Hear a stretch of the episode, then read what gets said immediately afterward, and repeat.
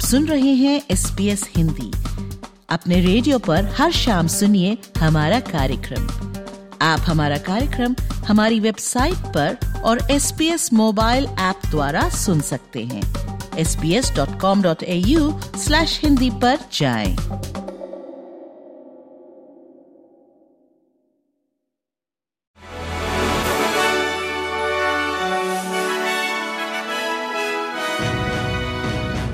Queensland आपातकालीन सेवाएँ राज्य के दक्षिण पूर्व के निवासियों से बाढ़ के खतरों के प्रति सतर्क रहने का आग्रह कर रही है। ब्रिस्बेन और सनशाइन कोस्ट में भारी वर्षा का पूर्वानुमान है। राज्य के कैप्रिकॉर्निया और दक्षिण पूर्वी तट क्षेत्रों के लिए बाढ़ की चेतावनी जारी की गई है। नेरंग और कुमेरा नदियों के लिए अतिरिक्त चेतावनी के साथ लोगान और एल्बर्ट नदियों पर मध्यम बाढ़ की चेतावनी लागू की गई है।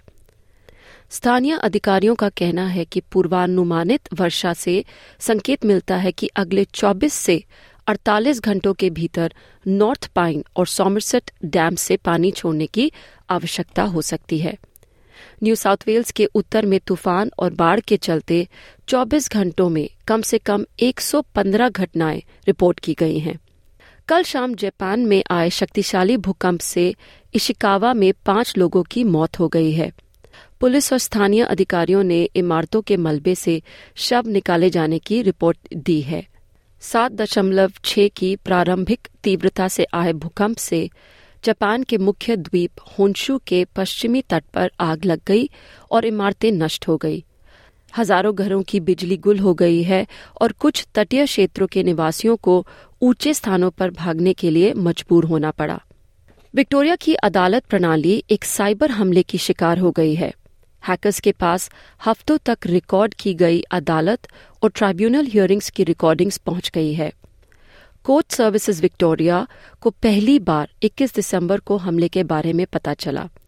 लेकिन माना जाता है कि ऑडियो विजुअल टेक्नोलॉजी नेटवर्क को पहली बार 1 नवंबर को हैक किया गया था।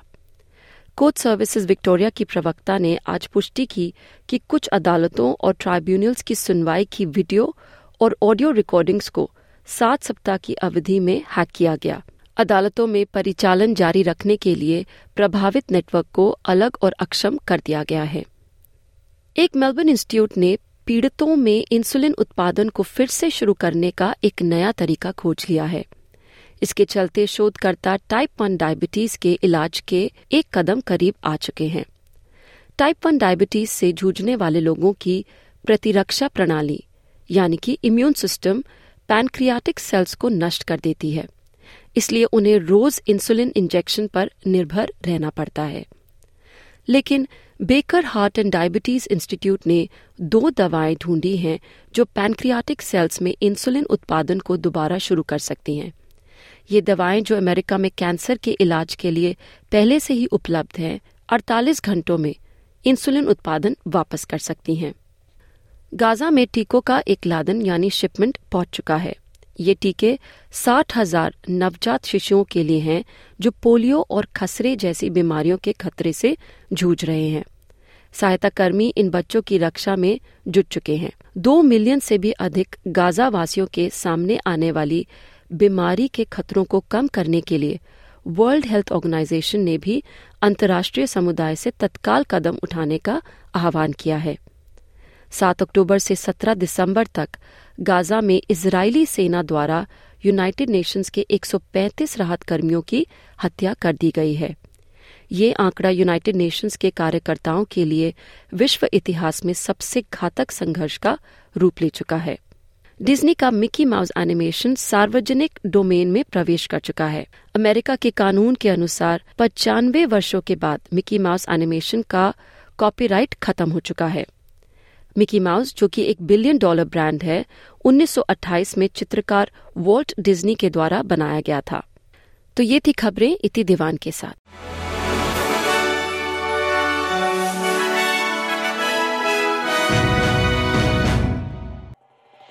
एस बी एस रेडियो से डाउनलोड करने के लिए आपका धन्यवाद। हमारा पूरा कार्यक्रम आप कैसे सुने, इसके लिए sbs.com.au forward slash हिंदी पर जाएँ। है